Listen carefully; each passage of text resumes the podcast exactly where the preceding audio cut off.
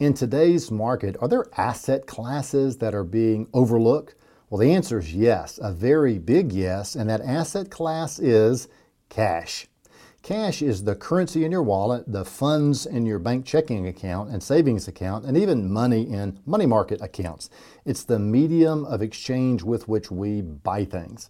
Now, cash is the offensive lineman of personal finance. It's huge, it's important, it is not very sexy, and nobody ever thinks about it until you need it. And by the time you realize that you need it or don't have enough, it's often too late. So it's nearly impossible to separate the idea of cash from cash flow. As the phrase suggests, that's the flow of cash into and out of a financial system.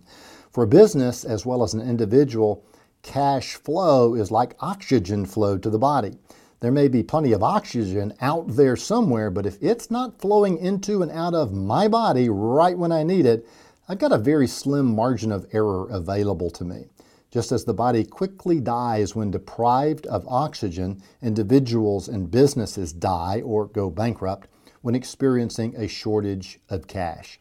Anytime I work with a successful small business person, I find an almost reverential appreciation for cash, having lots of cash, so-called too much cash, and access to even more through lines of credit if needed. So that we don't experience such a deadly deprivation of cash, it's necessary to have a plan for cash. Now, here are a few arenas in which such cash flow planning can be critical. First, lifestyle cash flow. Nothing else happens until you tame this beast. You've got a certain amount of money coming in the front door. For most of us, that means earned income from a job.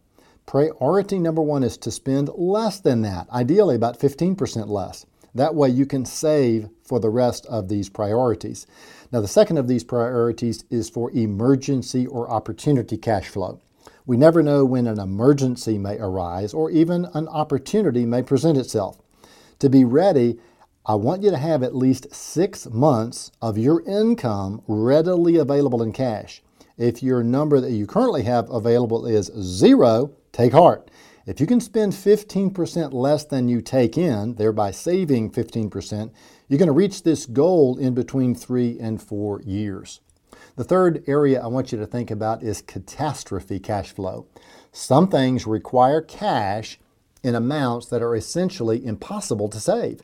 If your house burns down, you can't just go to the old piggy bank and take out a loan.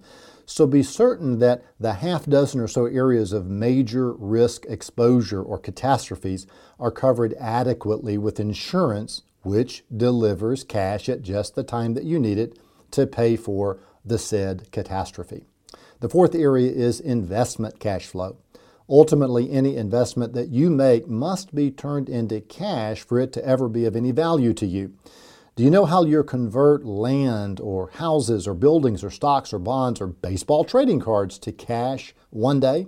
Many investments actually pay you a certain amount of cash. For instance, bonds pay interest. Stocks might pay a dividend. Houses and buildings might pay rent, and land might be leased either to farm or used recreationally. And then fifth, there's retirement cash flow. Finally, when you exit the workforce, either voluntarily or not, how are you going to replace the flow of cash that you regularly receive now from your employer with cash from what? Well, you have some from Social Security, but what else do you have?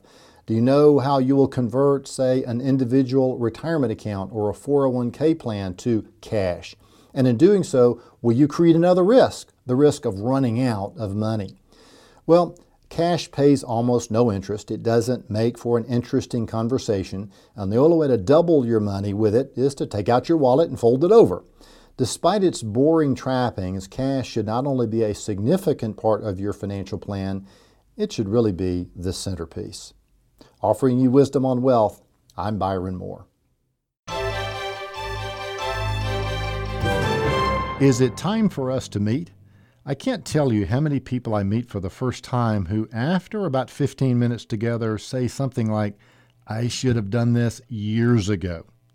When human beings lack confidence, or when we're scared, or maybe just a little bit embarrassed, the most natural reaction in the world is procrastination. Just put it off until tomorrow.